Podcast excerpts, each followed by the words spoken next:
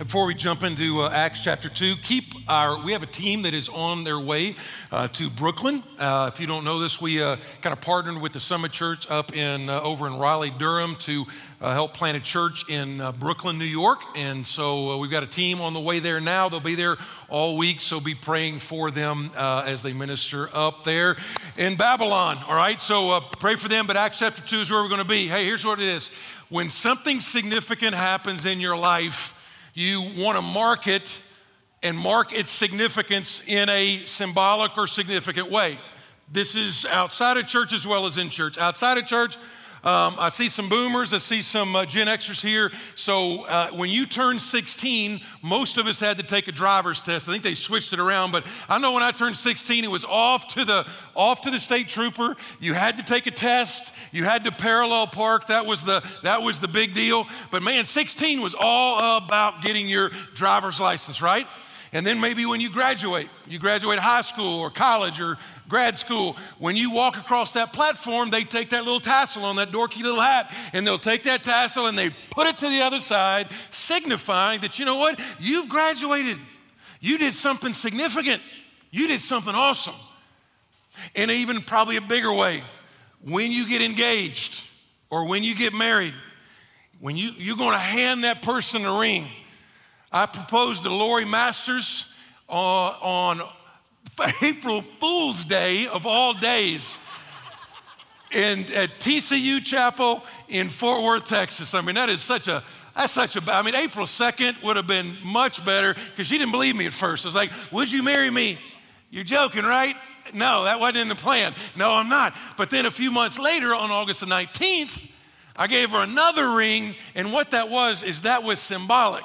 That was a picture of the covenant that we were making uh, together. It wasn't the covenant, it wasn't the wedding, it wasn't even the engagement. What it was is it was a picture, it was a symbol.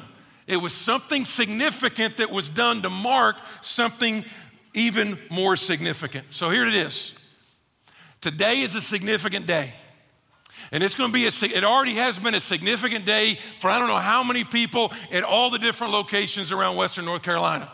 Because today, what we've already seen and what I'm going to ask you to do is I'm going to ask you to do something significant based on something significant that has happened to you.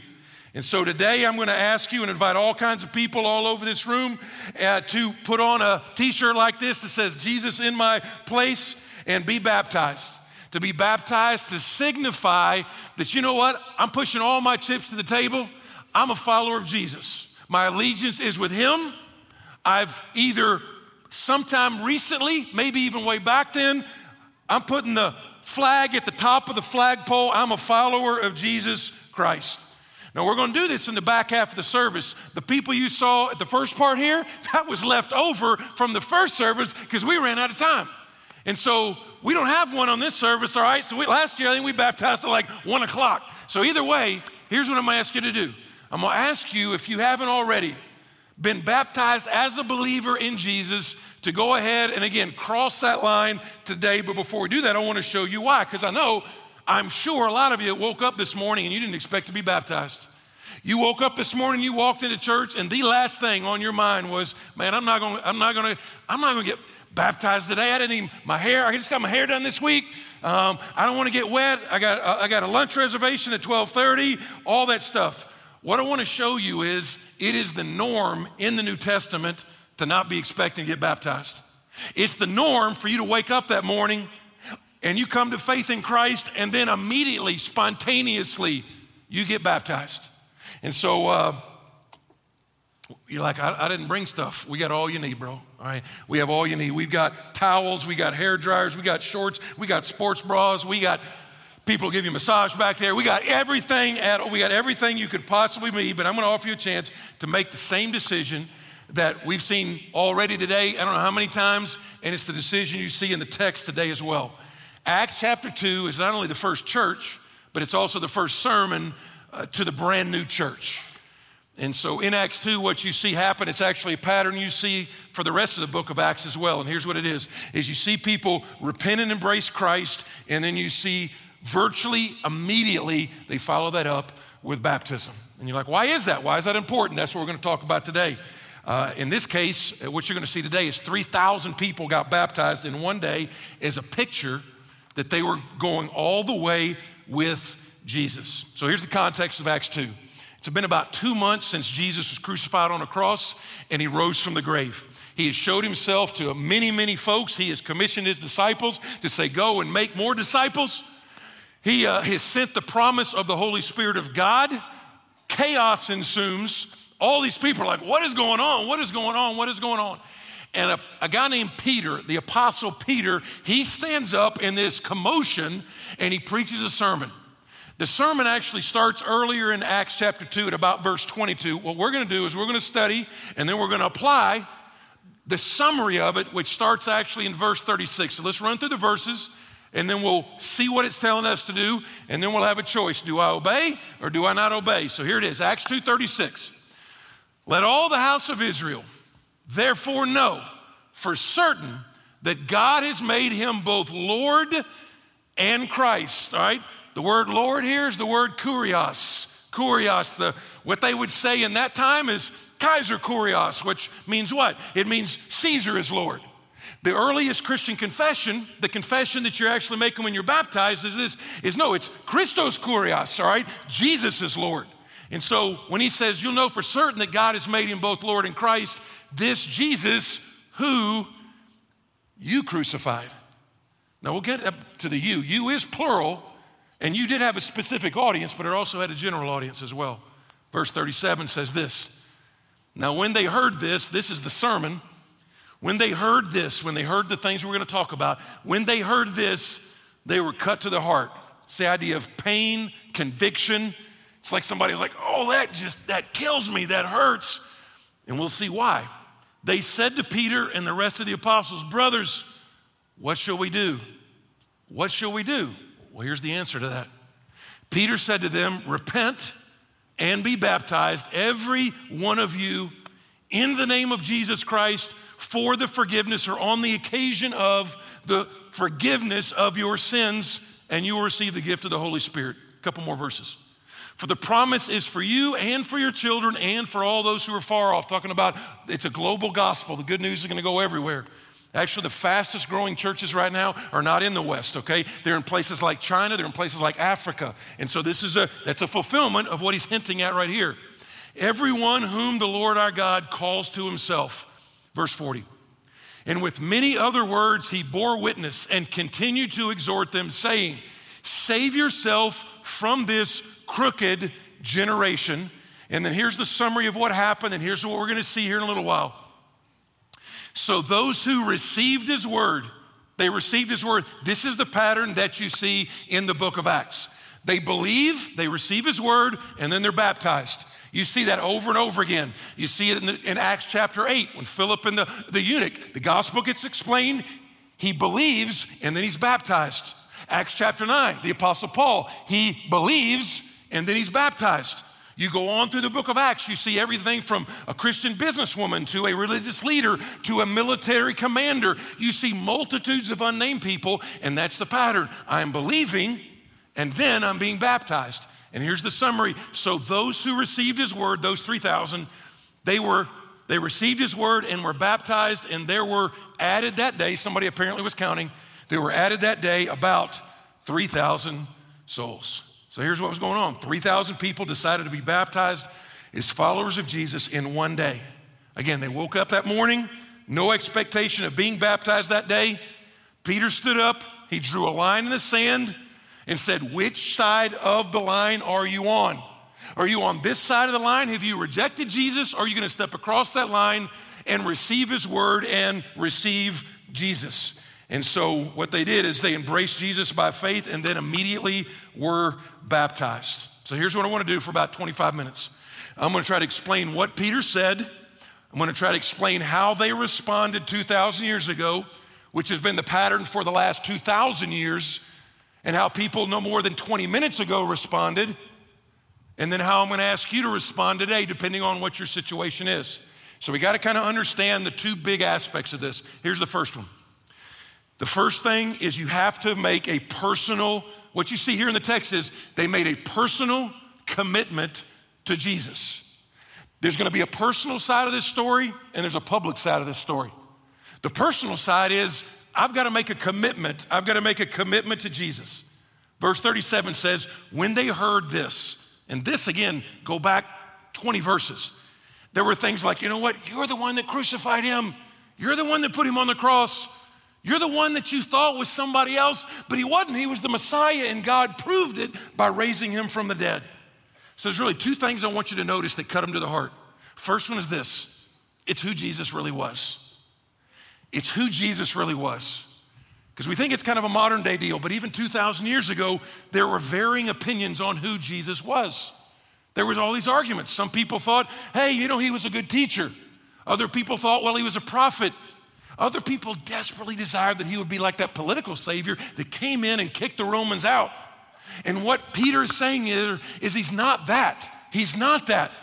He's not some great teacher. He's not some just rabbi you want to put in a box. He's not somebody you just have an addendum. It says God raised him from the dead and proved he wasn't like anybody else. He was the Lord God of heaven and earth. When he says Lord there, it means boss or the Old Testament equivalent of Jehovah, which means the creator God. And all the time, sometime you'll see around Easter, around Christmas, like, well, Jesus never said he was God. Gee, that's baloney. He does. He doesn't say it necessarily in our language all the time, but just think about what Jesus claimed about himself. Jesus himself, he forgave people's sin. That actually is what eventually got him crucified because the Jews said, that's blasphemous. Nobody can forgive sin but God alone. He's like, well, you said it. You said it. He demanded people worship him. He said, you know what? If you don't worship me, these rocks, these rocks are going to cry out for me. When you see the, what he demanded of the people who said, I'm going to be a Christ follower, he demanded that we actually love him more than we love our mom, more than we love our dad, more than we love our kids, more than we love more than we love our spouse. He demands that from his followers. And people are like, Jesus, we like you and all, but you got to be quiet about all this God stuff, all this Lord stuff, all this Kurios stuff. You got to be quiet about that. And he wasn't going to be quiet, and so they crucified him for it. And um, we need to do that because we need to understand that is the line that Jesus puts in your life and my life. The word Christian literally means Christ's ones. As I said a few minutes ago, the cry of the early church was Jesus is Lord, Jesus is Lord, Jesus is Lord. Christos Kurios, Jesus is Lord. And they had to go against the saying of the day, again, which was Caesar is Lord. They're like, no, Christ is Lord, Christ is Lord. And what they had to confess 2,000 years ago, you and I have to confess today. And you and I have to commit to today. Um, and I know it's pretty popular, it's a real popular deal to say he's a lot of different things. But I tell you what, there's a very famous interview by the YouTube, uh, YouTube, the U2 lead singer, uh, Bono, and he is being interviewed by a French journalist who is basically talking, and Bono's like, no, he's the son of God. And this, this French music journalist is like, what, what, what? I mean, how do you say that? Let me read you part of this interview. It's pretty cool this guy named Michka, who's the interviewer, he says, Christ has his rank among the world's great thinkers, sure, but Son of God? Isn't that a little far fetched? He's asking this of Bono. Here's what Bono said. I'm just going to read it its entirety. He said, No, it's not far fetched to me. He says, Look, the secular response to the Christ story always goes like this He was a great prophet, obviously an interesting guy, had a lot to say along the lines of other great prophets like Elijah, Muhammad, Buddha, or Confucius. But actually, Christ doesn't allow you that. He doesn't let you off the hook. Christ says, No, I'm not saying I'm a teacher. Don't call me teacher. I'm not saying I'm a prophet. I'm saying I'm the Messiah. I'm saying I am God incarnate. And people say, No, no, please just be a prophet. A prophet we can take. You're a bit eccentric, but we've had John the Baptist eating locust and wild honey. We can handle that. But don't mention the M word, talking about the Messiah. Don't mention the Messiah word because you know we're gonna we're gonna have to crucify you. And he goes, No, no. I know you're expecting me to come back with an army and set you free from all of these creeps, but actually, I am the Messiah. And Bono says at this point, everyone starts to stare at their shoes and say, Oh my God, he's gonna keep saying this. So, what you're left with is either Christ was who he said he was, the Messiah, or a complete nutcase I mean, we're talking nutcase on the level of Charles Manson. He says, I'm not joking. The idea that the entire course of civilization for over half of the globe could have its face changed and turned upside down by a nutcase, he said, for me, that is far fetched. And all Bono was doing was plagiarizing what Peter said. Peter said, Listen, you wanted to put him in this pigeonhole, you wanted to put him in this box, but he doesn't allow that to happen. He doesn't allow that. You wanted to redefine him, and he says, Don't redefine me. You can't put me in this box. And that's why in verse 36 says, He says, Listen, and God raised him from the dead, proving that he was, he was Lord and he was Christ. And uh, I was sitting there thinking, it was like uh, a couple weeks ago, I went in, the, uh, the ATM ate my card. And so uh, I went in there and I was like, ATM ate my card. And you're kind of flustered because you're like, hey, my card, what am I going to do? Somebody's out there probably using it or something. And, and uh, so I go in there and there's a line in the bank. And I mean, there's a line, but then there was a line. And the line is basically, it's like stay behind this line until you're called up to a teller. And when you're kind of flustered, you're like, oh, eh. and all it was is this line, and the line was crystal clear. Behind this line, you are waiting. Over that line, you are with the teller. That to say, Christ puts a clear line there for you and I to make the choice, not to be ambiguous, not to make him kind of a vague teacher who we try to help and it's good for our kids and we sort of try to follow Christian teachings. That's not what he says. He says there's only two sides of the line. You've either surrendered to him or you have rejected him. I got to ask you, which side of that line are you on? Which side of that line are you on now? Which side of that line do you want to be on? You're like, I'm, not sure, I'm not sure. I've kind of gone to church some growing up and, you know, wasn't sure. And I put a stick in the fire back when I, you know, I was 12 when everybody else did. I'm not really sure. Nothing really changed. I don't really, I don't really have a story. Please hear me on this. Please hear me. Do not roll the dice on this, man. Don't roll the dice thinking, well, maybe I have, maybe I hadn't, I hope I have. You know, I get to have it. I'm like, man, I thought I have, but you were mistaken. You cannot, I'm not saying you got to know the date, and I'm not saying you got to know the exact time. All I'm saying is there's no place in the New Testament where somebody actually has an encounter with Jesus Christ, the Son of God, and it's like, well, I'm not sure I met him or not. I'm not sure I met him or not. It's like, you know, you don't get run over by the freight train of God's grace and then get up, dust yourself off, and go like nothing ever happened. So the question is this is has there been a time where you were on one side of the line and you you actually made a personal commitment to Christ and you stepped across that line and said, "You know what? Right now, you might be 12, you might be 30, you might be 90. But has there been a time when you said, "You know what? I am stepping across that line." And that's what some of you need to do today. It's not about baptism first and foremost, it's about belief. Do I believe? Have I stepped across that line? And if you're like, man, I, I want to, I, I don't think I am, or I'm not sure I have, then right now, before we even talk about baptism, right now, your eyes can be open, your head can be up. Okay? You don't have to close your eyes to talk to God. Right now, as you sit in church, your head is up, your eyes are open. But if you're like, man, I want to be on that other side of the line, I want to know what it's like because I understand He's giving me a choice. He's inviting me, He's exhorting me, hey, step across the line. How do I do that? The first thing you got to do is admit. Let's just let's just call it A and B. A, I got to admit that I'm a sinner. I got to admit I've broken God's law. All right? You're not that awesome guy that's like you don't compare yourself to other people. I'm better than some people. I'm better than some people in your church. That is true. But that's not the point. The point is how do you compare to a holy sinless son of God and you don't match up real well. And so you admit, you know what? I admit I've broken your law. I've done my own thing. I've been worshiping at the altar of my own self. And then you repent, you turn, you change, and you believe. Now you got to understand repentance and belief are two sides of the same coin. You might be here and sometime here in Western North Carolina, you got some, you know, we got different things going on. We got the drum circle, we got all that stuff, and you see some stuff, don't you? And some of you have seen that, you've seen some people like, they got a sign, it's like, repent for the end is near. And you're like, that guy's crazy. Now listen, repentance, that guy didn't invent repentance. The Bible's story is repentance. You know what Jesus' favorite sermon was? You know what his first sermon was? Repent, for the kingdom of God is near. Repent. Repentance means I'm changing direction. I was going this way and I'm changing my mind about who Jesus is and I'm embracing him. By faith, I'm believing. What does that mean? That means when I look and see what Jesus did on the cross for me, I look there and I say, you know what? That counted for me somehow. Somehow, some way, that counted for me. And so I'm going to receive the gift of what Jesus is offering me today. And just tell him, tell him right there in your own heart, say, you know what? What he did on the cross counted for me. Because it's not just about who Jesus is, it's about who you are. You got to understand who you are. Did you notice when he said, You crucified him? Now, the, grammatically, that was plural. And so, to some degree, he was talking to that audience. But some of the people in the audience weren't there at the crucifixion two months before that. And so, in some ways, he's talking globally because you see it in the next verse where he says, This is for you, your children, and for people far off. So, it's a global gospel. The question is not, is it a global gospel? The question is, is it a personal gospel to you? Is it gone from Jesus died for the sins of the world to Jesus died for my sins?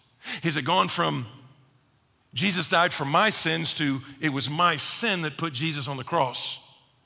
Because if all it is is Jesus died for the sins, and I, I, I, agree with that message, but you've never personally put that in your own life, then you don't have a story.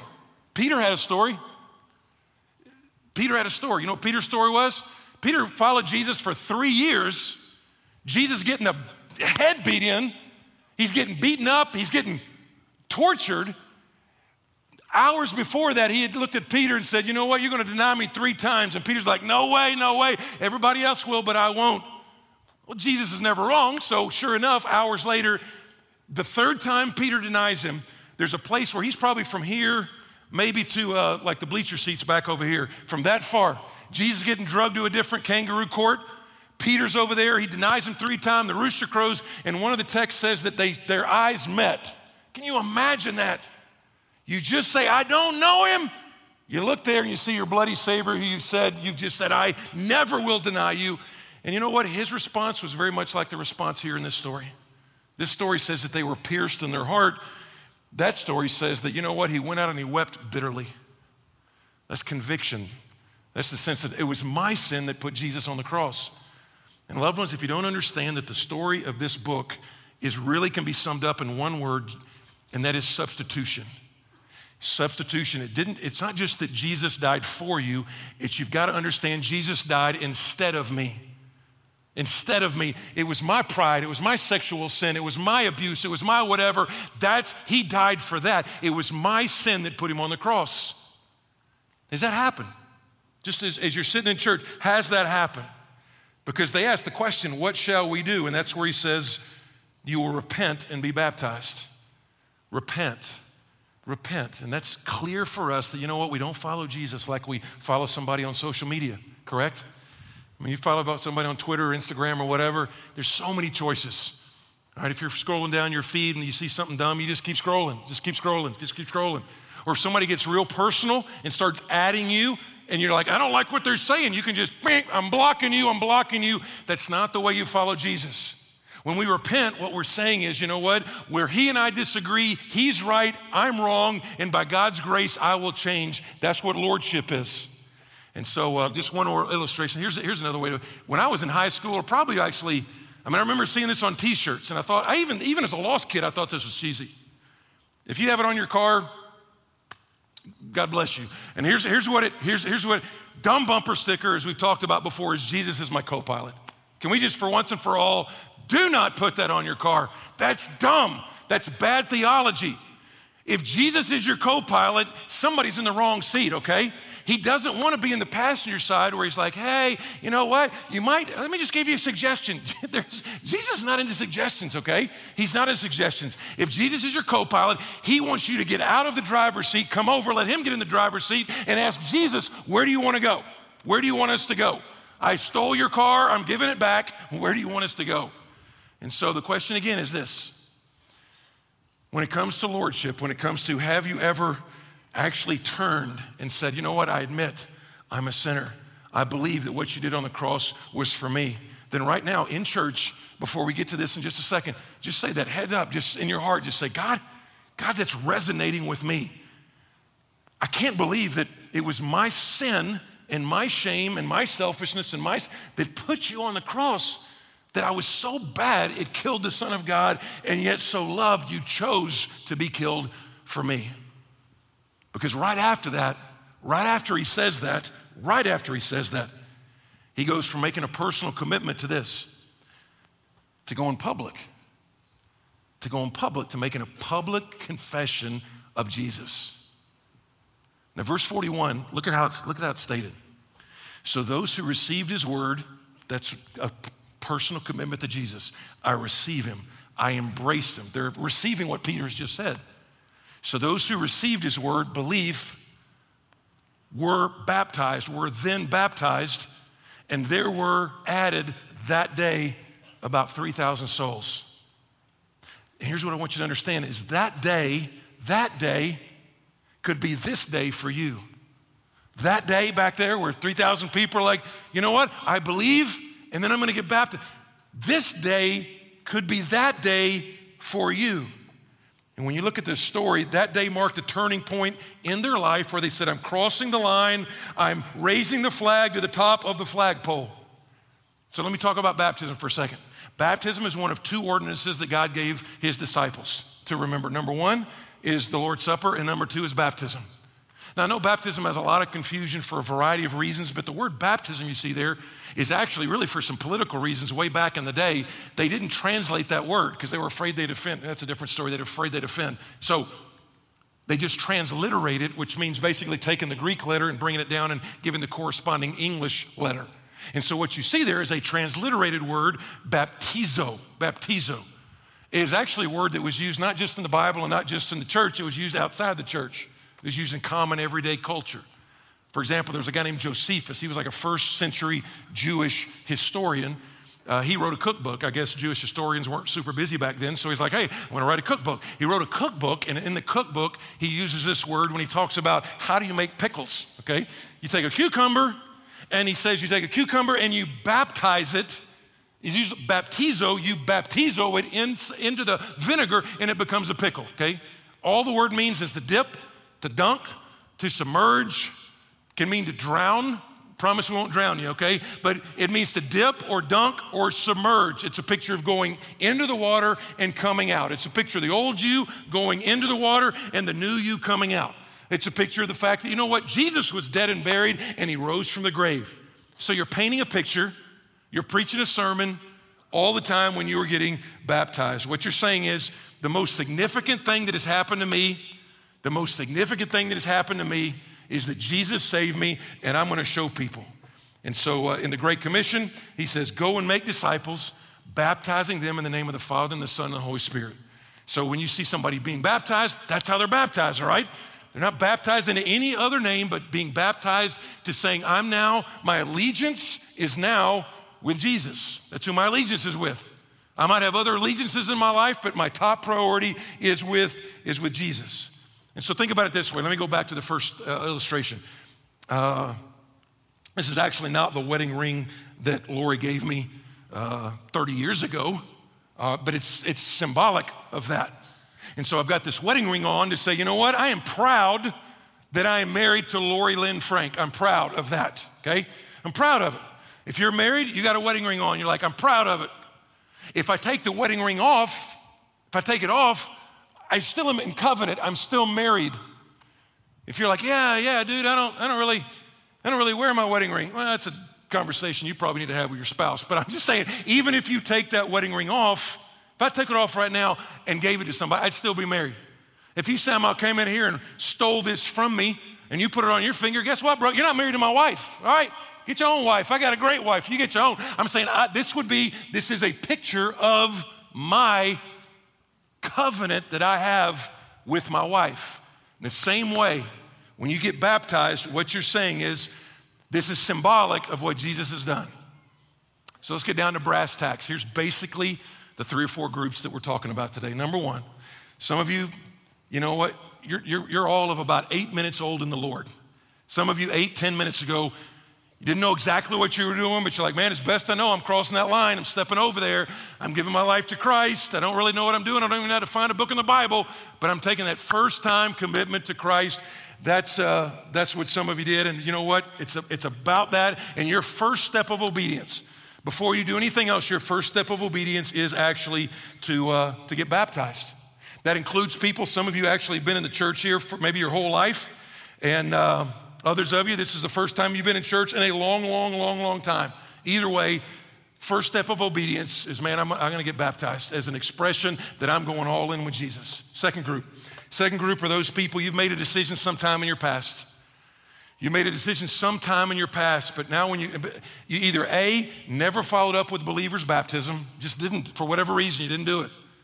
Or what happens is maybe you're like, man, I, I you know, I kind of prayed a prayer or I walked an aisle at camp or something happened. But as I look back, you know, what I did there when I was 13, you know, it really wasn't until I was 16 or 20 or 25 until I really gave my life to Christ.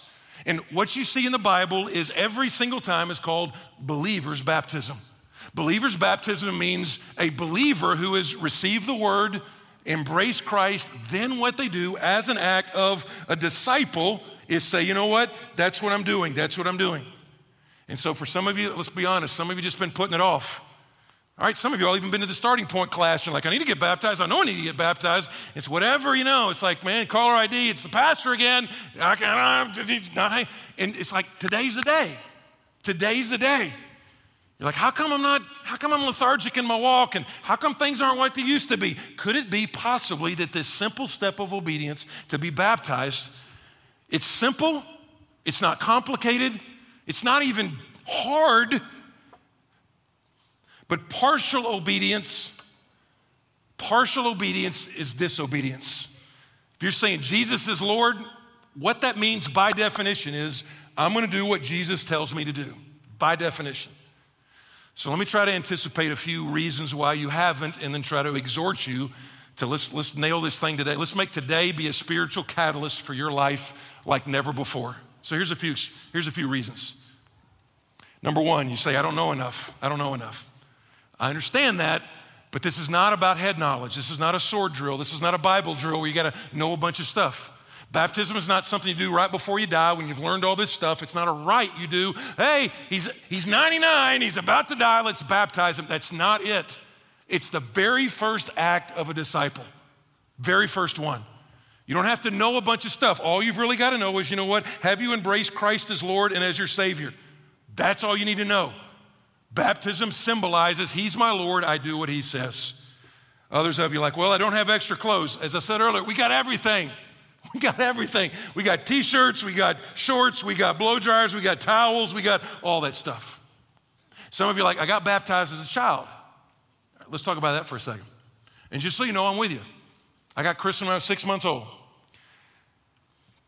What your parents did for you was so good. It really was. You ought to appreciate that. It was, it was really great because here's what, whether they knew it or not, what they basically were saying is we want to partner with the church and the Holy Spirit so that we would raise a child in such a way as that one day they would come to know Jesus Christ as Lord. You're not stiff arming, you're not stiff arming their faith. In some ways, you're just ratifying their faith. But if you're a Christ follower and you're like, man, Jesus told me to do it, I don't really have a choice. There's 27 episodes of baptizing in the book of Acts, 27. All 27 were people who would be able to make a volitional decision to be a follower of Jesus. I'm just going to tell maybe you were different. When I was six months old, I didn't make many volitional decisions, okay? I just didn't. I didn't make, I, I, I, pooped and ate. That's about all I did. I certainly didn't understand about sin. I didn't understand about substitution. I didn't understand any of that stuff. And so when I was 17, I came to Christ. And then I was like 20 years old before I ever even learned about baptism. And I had to get over a lot of my pride to think, man, what will people think? I've been leading a Bible study now for three years. What will people think? And finally, it's like, dude, I'm teaching these people to do what the Bible says, and here I am clearly seeing what the Bible says. And so I did it. It was a great, it was a great deal. Uh, a great deal. And again, let me say again, maybe you were like, maybe you were like 15 when you were baptized. But you know, you've come to since realize, man, I, I didn't know Christ when I was baptized. Then today's the day to nail that down. Let me give you a few more real quickly. Uh, you're like, uh, well, my family and my friends are not here. My family and my friends are not here, and I want them to be here. Listen, this is too important for you to go, I'm going to wait until Uncle John gets here at Easter, okay? We're going to take an awesome picture of you. Awesome picture. We'll even like glossy it up, okay? You'll look better in the picture than you really look, all right? You look so awesome, and we'll give that picture and we'll send that picture to you, and it'll be a great deal, okay? The service will be online where they can, like, hey, we saw Susie baptized. That's awesome. Others of you are like, uh, well, I rode with some people. I rode with some people, and, you know, I'm not sure they're, I'm not sure they're going to wait for me. Okay, let's just, let's settle that one. Okay, is there anybody here, somebody rode with you, that if they chose to get baptized today, Raise your hand if you're like, I'm not going to wait for him. Raise your hand. Raise your hand, okay? Because if you raise your hand, that we take that as an indication you need to get baptized, okay? So we'll baptize you as well. So they will wait for you, I promise. We've even front loaded the first part so there's extra time in the back. You're, gonna, you're not going to get out necessarily super late. Maybe you will, maybe you won't. We'll see what happens. Other people are like, well, man, I'm scared to death. I mean, you're going to see a video here in a second. People are like, man, I was so scared to death. I didn't know all those people. And uh, I want somebody to come with me. All right, listen to me. Hey, Christian, if you brought somebody and you possibly during this day, like, man, I'll go with you if you want to. I'll go with you. I'll be over there cheering you on. I'll be over there cheering you on. Just put a tug them on the, hey, if you want to go, you're nervous, I'll go, I'll go down there with you. That'd be an awesome ministry for you to have. Um, let me give you one more, and this is not to me, this is not to make me too sassy, but it kind of is. Sometimes people are like, man, it's just inconvenient for me. It's inconvenient. I mean, I got, I got a nice dress on. These kind of these jeans, man. I'm kind of walking with some swag, and I, and I like it, and I don't really want to get them wet. And okay, um, I'm not cheating. I'm not trying to cheat here, but Jesus, Jesus hung naked on a cross in front of men being rejected and spit upon and insulted and then bearing all of your sin, all of your shame, all of your wicked motives, all of our rebellion. He, he bore that on himself and all he's asking you to do here is to get in a pool of some warm water with about 1,500 people, like, yeah, awesome. It's like graduation in high school. It's like, that's awesome, Billy. It's, that's all, that's what he's asking you to do. And if you, ah, it's kind of inconvenient. You might want to go back to like Roman numeral one. Have I really made a personal commitment to Jesus? If in fact I won't make a simple step of obedience to begin with, or do I really understand what lordship's all about anyway? So here's, here's what I'm going to do um, I'm going to show you a brief video. This video is actually for people who last year were sitting just where you are, okay? They were sitting there where you are wrestling with this and should I, should I not? We've got a handful of people that have already decided I'm going to get baptized, and you'll see them here in a second, and I'll explain that.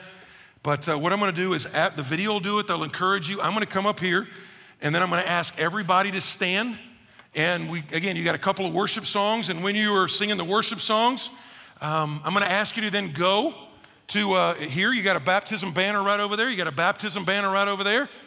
And if you're like, man, I'm, i got to drive this down today. Again, we got everything you need. You're just going to get up. There'll be some counselors that'll also be going, and they'll be getting up. They'll be going to the wall. All I got to do is go over there and go, you know what? I think God wants me to be baptized today. And they will take care of everything. Everything. And then you come out here, we'll baptize you. People will cheer, picture taken. It'll be awesome.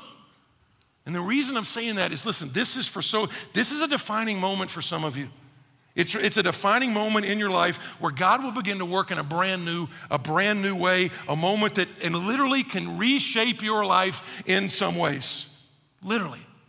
And so, um, again, video, when I come back out here, everybody will stand. Got a couple of great worship songs.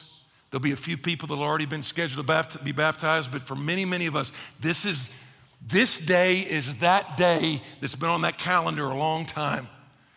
And all you want to do, you hear these people, we stand up, people are singing you immediately. Don't wait for somebody else. If somebody's beside you, you brought, say, hey, I'll go with you. Would love to go with you. And uh, here's what I'm going to do. I'm going to pray. We're going to see a video. And by the way, if you're like, well, I'm going to sneak out during the video or I'm going to sneak out during the singing, we got people stationed over there that if, because what we want to do is like, well, if somebody leaves early, that means they want to get baptized too. So just realize that's just kind of what's going on today, all right? So, Father, our prayer is the next, next couple of minutes, uh, you would encourage us through the testimony of some brothers and sisters. Got to pray you would convict us from the testimony 2,000 years ago when a guy that had failed miserably like Peter, he stood up and said, Listen, this is the Christ, the Son of God. God raised him from the dead. And then it pierced hearts. And our prayer is today that just for the glory of God, for the glory of God, for the testimony, for the testimony of the saints, that uh, today would be a great day where we drive that stake down and say, you know what, I'm going public with my faith in Jesus. No more excuses, no more regrets, no more putting it off. Today is the day. We pray it in Jesus' name. Amen.